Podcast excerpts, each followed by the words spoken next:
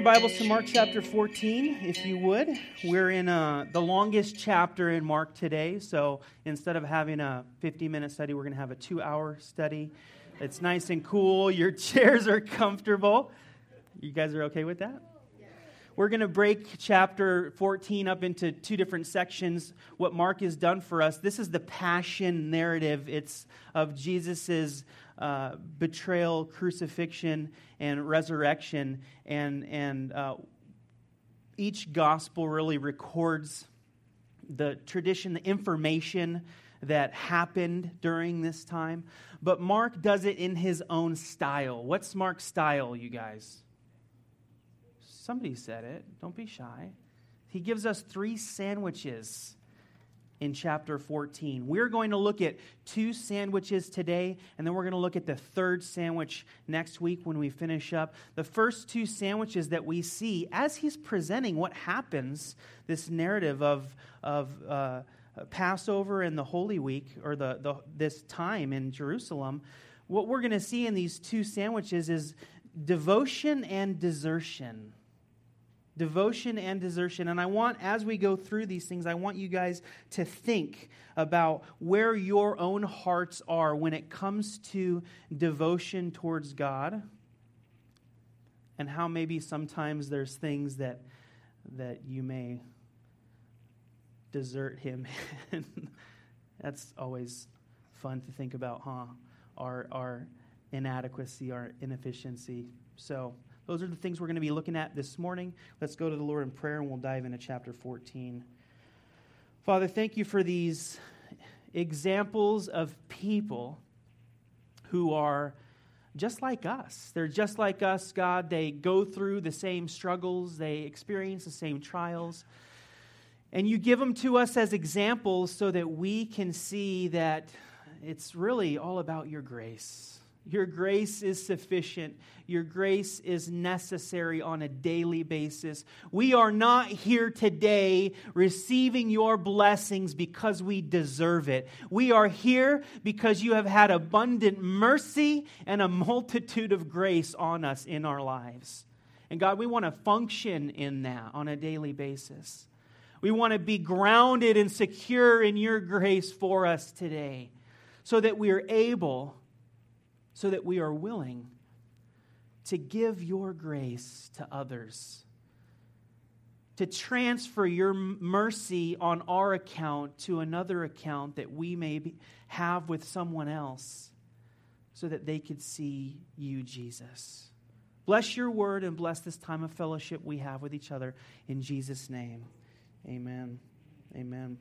Am I a little loud? I sound loud to me. No? Okay. First sandwich is in this opening part of Mark chapter 14. Let's go ahead and start reading 14, chapter 1. After two days, it was the Passover and the feast of unleavened bread. And the chief priests and the scribes sought how they might take him by trickery and put him to death.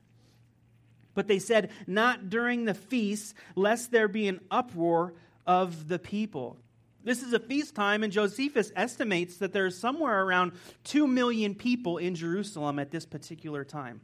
Now, we're not positive for sure, and some people say that that's an exaggeration, but do you know what the population of Las Vegas is? It's about 2 million people.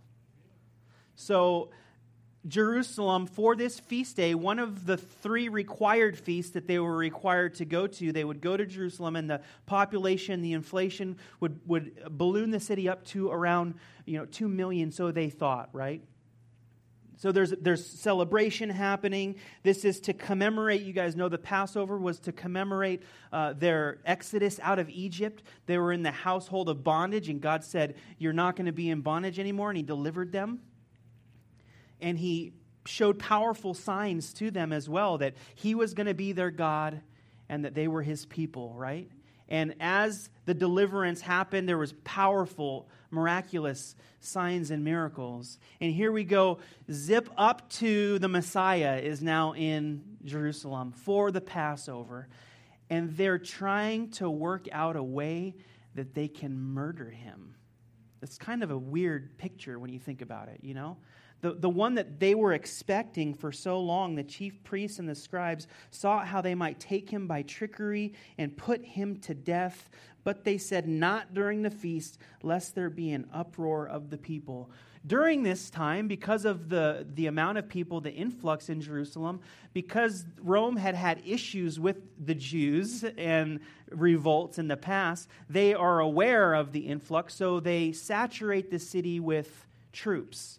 There is a Roman, a very heavy Roman presence, and if there's any kind of uproar, the, the Romans would, would quell it quickly. At least that's the idea. So part of their intention in not wanting the people to have an uproar is so that they, you know, they don't get crushed by the Romans or they have something happen that they're going to have to give an account to to Rome because obviously they're under Roman jurisdiction. Let's look at verse 3. And be, being in Bethany at the house of Simon the leper, as he sat at the table, a woman came having an alabaster flask of very costly oil of spikenard. Then she broke the flask and poured it on his head. But there were some who were indignant among them among themselves and said, Why was this fragrant oil wasted? For it might have been sold for more than 300 denarii and given to the poor. And they criticized her sharply.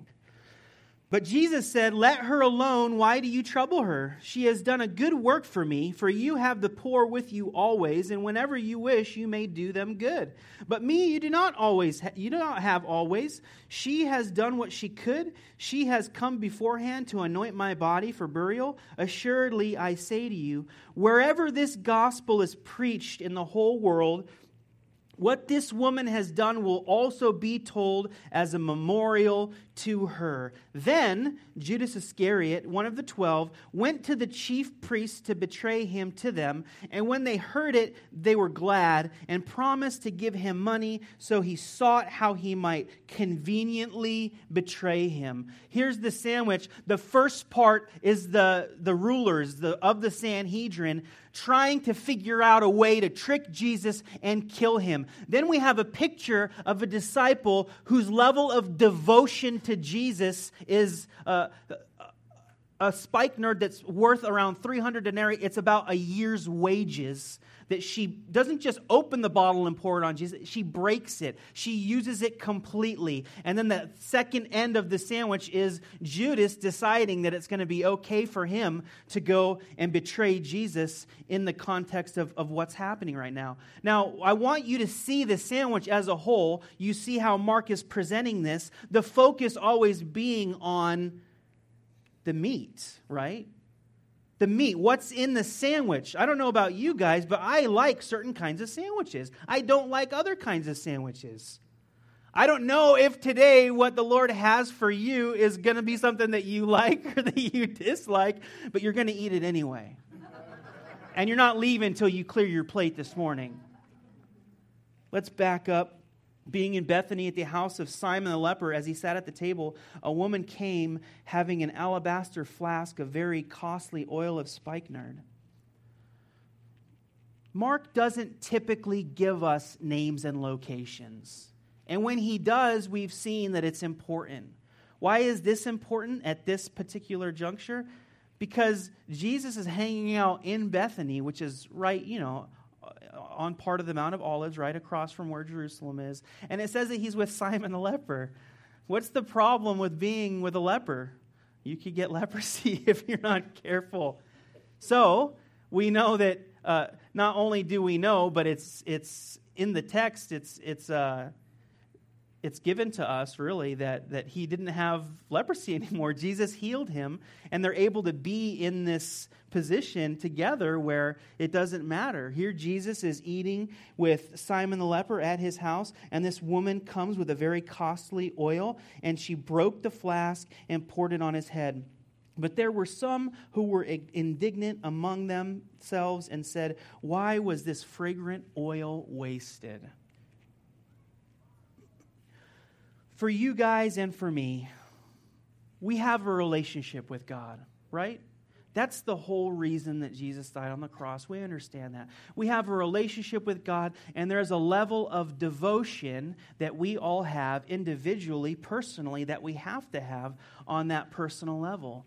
Whatever your level of devotion is, I don't know. I know what my level of devotion is, and I know that it needs to be higher, you know, most of the time, so to speak. But there's some cases where other people are going to despise your devotion to the Lord. It's true. They're going to look at you and they're going to say, You talk about God too much. You pray too much. You go to church too much, you know? And they're going to despise the fact that you're fully devoted to the Lord. That's something that we have to come to terms with and not move from our position that we're in to be less devoted because the devotion to the Lord isn't for them, it's for Him. This costly perfume, this, this oil, was, was 300 denarii. The average wage at that time was about a denarii a day. So we're talking about a, a, year's wages, a year's worth salary. Have you guys ever been in the position where you'd be willing to donate your salary or give your salary to the Lord? That's insane. I was just talking to a, a brother recently who's another pastor in the area. I'm not going to tell you who he is. He's a dear brother. He loves the Lord. His church loves the Lord. And, and we were talking about church stuff. And then finances came up, and we were talking about finances. And he said, You know what we did one time? I can't remember. I think he was in the 90s or something. He's an older gentleman. He said, You know what we did one time? We planned about six months out to have a, um, a, a, a salary month maybe it was even a year. And he said, What we did is, is we planned ahead of time and people did their budgets so that when that month came, everybody gave their entire salary for that month to the church for this particular building project that we did. And I said, Dude, that is nuts. I've, I've never, ever heard of anything like that. He said, You'd, you'd be shocked. We, uh, how much how much people actually gave and i was like that is insane i don't like asking people for money at all in fact, I, I don't think I ever do. At least I didn't used to. If I do now, you know, it's just for something like a Tacoma or something like that, you know, something that could be useful for God's glory, but um, a Harley. But you know, when, when it comes to giving, we have to kind of talk about it because the Bible is addressing it right now, right? When it comes to giving, uh, the Lord wants it to be in a place where it's in devotion to Him and not anybody else. Not a church, not a project, not, not anything. He wants it. He wants your devotion for himself, right? And a lot of times, how we give to the Lord, and I'm not just talking about financially, I'm talking about in every way that we give to the Lord, it reflects where our hearts are really at. If we're not really willing to give to the Lord, and this is just for me, okay? Don't get mad at me. I'm just saying because we, we have to talk about it. If, if I'm not really willing to give to the Lord, how, how devoted am I really? I'll give him a little bit of time. I'll say some prayers. I'll spend some time in devotion. But if I'm not really willing to like give him something that that that is worth something, then again, for me, how devoted to the Lord am I? Lord, this is my devotion to you. She was willing to do this because she not only loved Jesus, but she was fully given over to him as his disciple. And then Jesus comes in while they're railing her. It says, But they were some who were indignant among themselves said, Why was this fragrant oil wasted? You know, two things. First of all, it was her gift, not yours you guys. Second of all, not only are they putting her down, but they're putting Jesus down. How? They're saying that Jesus isn't worth that oil that she gave to him. When do you guys think Jesus was worth that oil?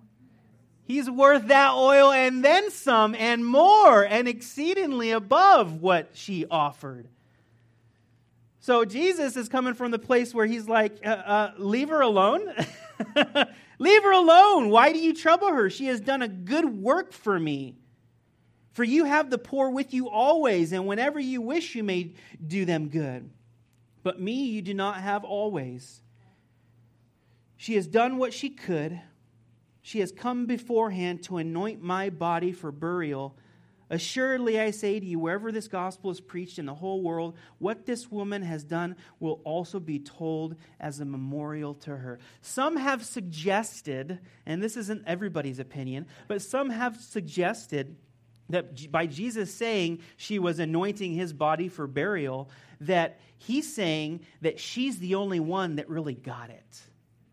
Nobody else really thinks Jesus is going to die, right? He has to keep telling them. We just saw him tell them three times in the previous chapters. He's like, I'm going to the cross. I'm going to die. Get ready, you know. And, and then the next chapter, the, the, end of this chapter, too, get ready, be prepared. I'm going to die. The, Peter wants to argue with him. Oh, no, no, no, you're not going to die, Lord. He's like, listen, I'm going to die. And she's like, well, if he's going to die, better, you know, anoint his body for burial.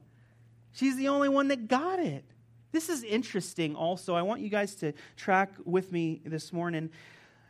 The Gospel of Mark speaks about and gives more stories about women than any other gospel, than any other book in the Bible. The Gospel of Mark. Over and over and over again. 15 different women are brought up by name and talked about what they did sometimes negative, mostly positive. 22 times in the Gospel of Mark, that's 16 chapters, women are talked about, are given as an example. Would you say that this is a good example or a bad example of devotion? None of the guys were willing to do it. But she was in a place in her heart where she was willing to, to, to demonstrate what full devotion to her Lord and Savior looked like and he stuck up for her too. The highest acclaim of Jesus in the Gospel of Mark goes to women. The, the ones that he talks about and gives the most acclaim to, Jesus directs that to women in those 22 scenarios that I talked to you about. William Booth, the founder of Salvation Army, said, Some of my best men are women. You know, Salvation Army, that thing that just exploded when things were really happening and cranking up and, and William Booth needed people to lean on or he had people who were servants with him, a lot of the time it looked like women. You look around, even, you know, in our church, I think it's a little bit more balanced, I'd like to say. But, you know, you look around, you see all these ladies buzzing around in devotion, serving the Lord by loving you, by loving me, by loving each other man, I think that it just is, is, is noteworthy to pause for a second today and, and you know, turn to the lady next to you and, and say thank you. Give her a hug. Put your arm around her.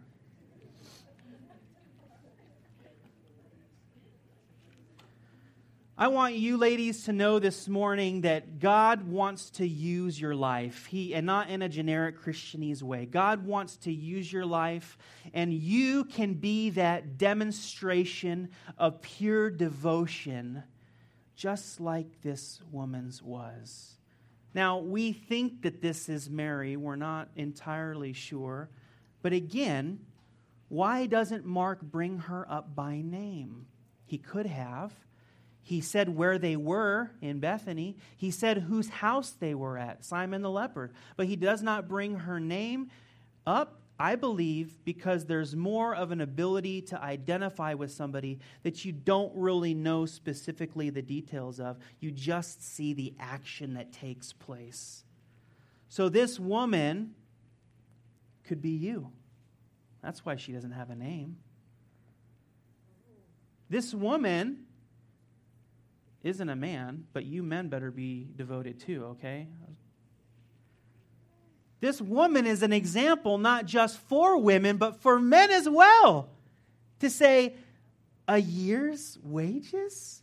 And they were upset because it could have gone to something else, to the poor. Jesus' response is, is perfect. The poor you'll have with you always. I don't know how some people have done it, but they have taken and twisted this to slight poor people and even say, you know, that Jesus was putting them down. Jesus wasn't putting them down. He was telling the truth. He wasn't going to be there. The poor are always going to be around. Here I am right now, you know, I'm still around. Some of you guys.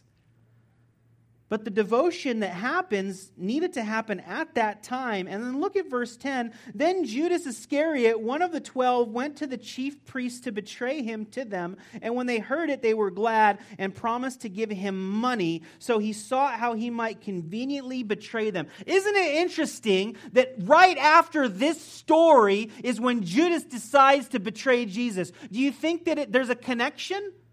Judas was the one that took care of the finances. This could have been the very thing that pushed him over the edge. Oh, this is the Messiah? This is my Jesus? The one who lets women pour a year's worth of money over his own head and not rebuke her and give the money? So he wanted the money so that he could take some of it for himself. You know why? Because he was greedy. People talk about Judas and they want to say at the end, you know, Judas was probably all right. And Ju- Judas wasn't all right in the end. He died we're going to look at as Jesus goes into a little bit more what that looks like with Judas and what happened. But note with me that what's the thing that gets Judas motivated when he goes to the chief priests to tell them that he's going to betray Jesus? They're going to pay him. It's money. It's like a circle, huh? Here you have this woman giving her life to Jesus, giving her livelihood. Women in that day and age, they didn't get to have like big careers or jobs. Usually it was it was your family that had money. Most likely, most people believe that this was probably a family heirloom that had been handed down. And here she's given it to Jesus. So there's not even really a number on it. You can't say a year's worth of wages. This thing had value. And she was going to give it to him. And as she's giving it to him, as she's giving her devotion to Jesus, Judas is looking to make a dollar, some money, make it rain.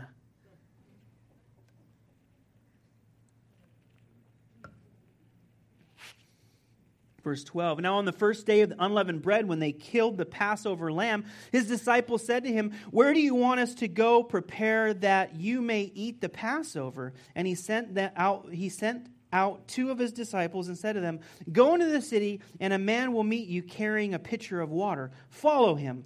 Wherever he goes in, say to the master of the house, The teacher says, Where is the guest room in which I may eat the Passover with my disciples? Then he will show you a large upper room, furnished and prepared. There make ready for us. So his disciples went out and came into the city and found it just as he said to them, and they prepared the Passover. Now it was customary for, uh, since there were so many guests, many people opened up their homes. If they had an extra room or spare rooms or people needed places to stay, they would open up their houses so that people coming to Jerusalem could partake in the Passover feast. This little account of preparing the Passover meal for Jesus and his disciples is very similar, as we saw a couple chapters ago, to the other account where they also had to, uh, when they were coming into Jerusalem, and he told them to go get the, the donkey, right? The same verbiage. In fact, there's eight uh, words that are literally the same and have the same idea in him sending them out. And it's a little cushion for us. We know that they have to prepare. This is what the preparation looks like. It's similar to the provision that we saw before. And now it was a cushion in getting into the second sandwich, which starts in verse 17. In the evening, he came with the twelve. Now, as they sat and ate, Jesus said, Assuredly, I say to you, one of you who eats with me will betray me. And they began to be sorrowful and said to him one by one, Is it I? And another said, Is it I?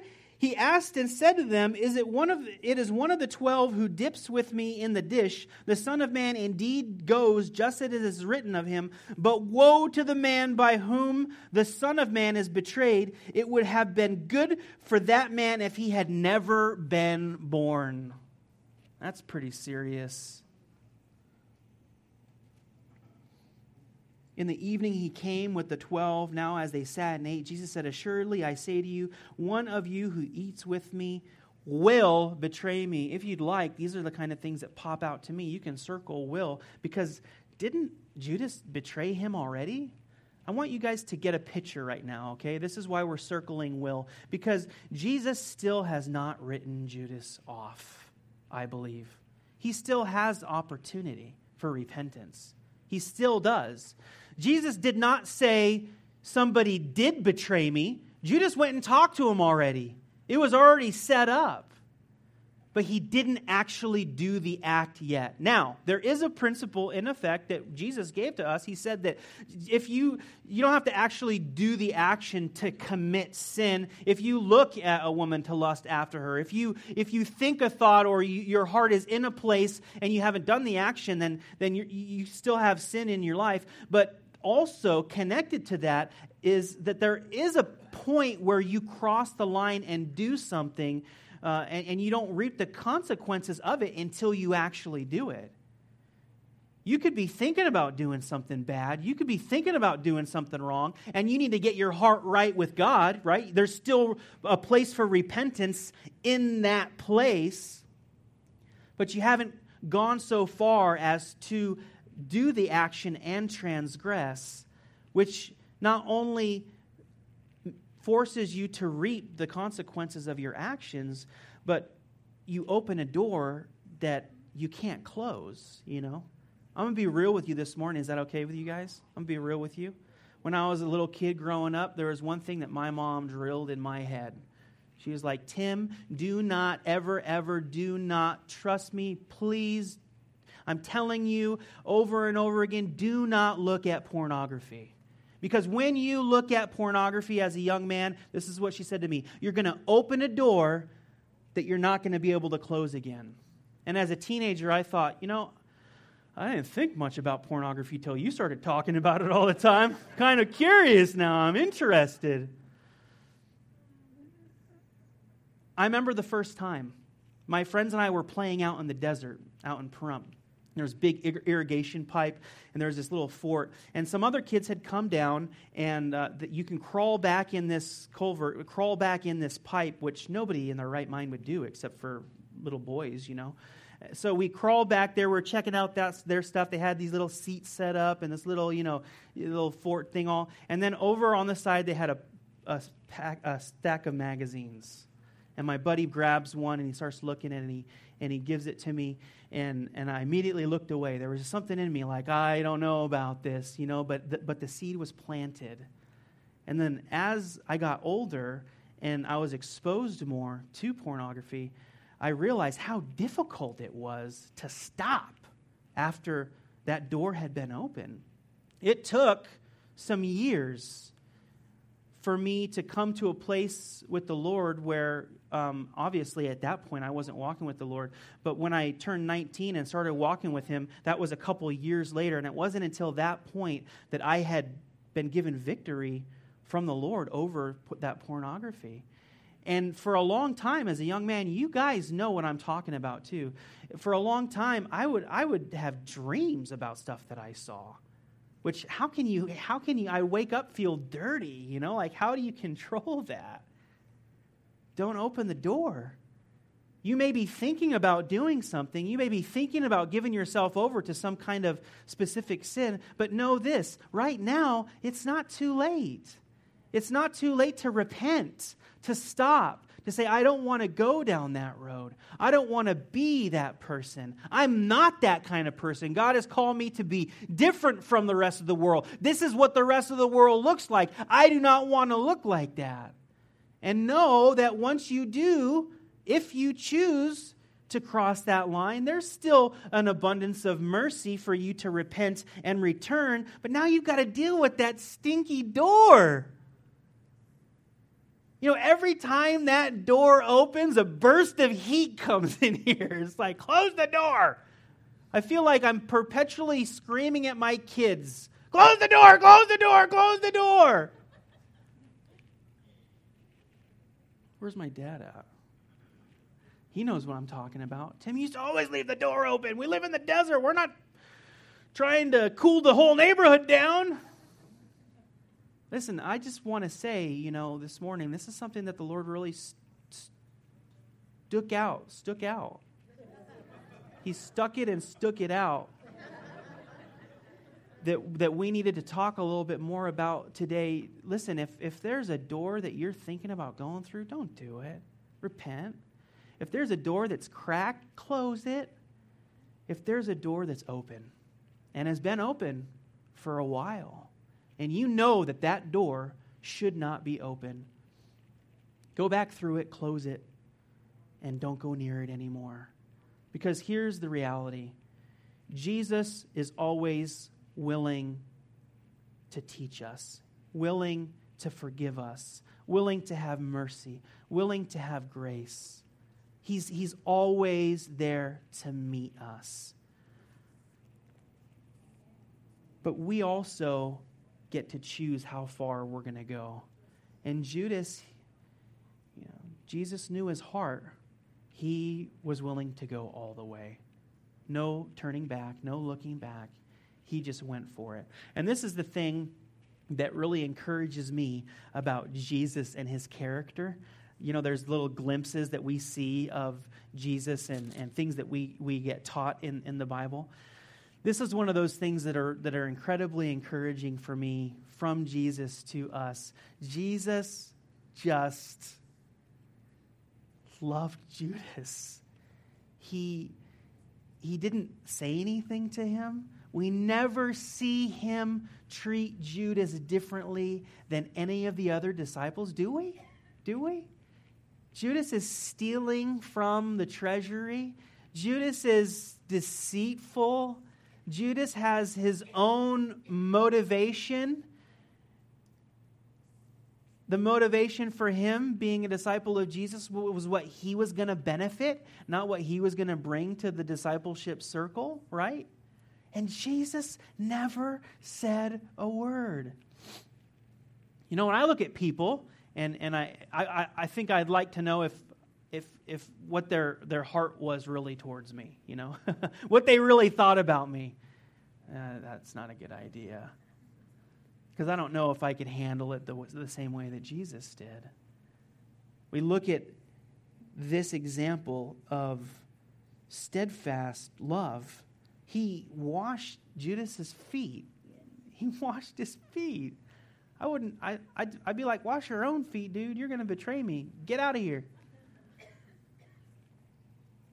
He just says, somebody's going to betray me. The first part of the sandwich here is the warning of betrayal.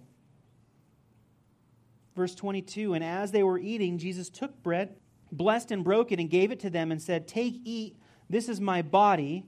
Then he took the cup when he had given thanks, he gave it to them, and they all drank from it. And he said to them, This is my blood of the new covenant, which is shed for many. Assuredly, I say to you, I will no longer drink of the fruit of the vine until that day when I drink it new in the kingdom of God. And when they had sung a hymn, they went out to the Mount of Olives. This is the meat, this is the middle of the sandwich. Jesus shows that he is the Passover lamb. Remember, it's Passover. The lamb is to be slain. Uh, the, the blood is to be put on the doorposts, uh, like back in Egypt when the angel of death passed over those with the blood of the lamb on their doorposts. And now Jesus is saying, I am the lamb. That's what he's saying. It's Passover time. This is my body. This is my blood. And he is going to be the one that allows for salvation, reconciliation to God, and the death angel cannot have any place over.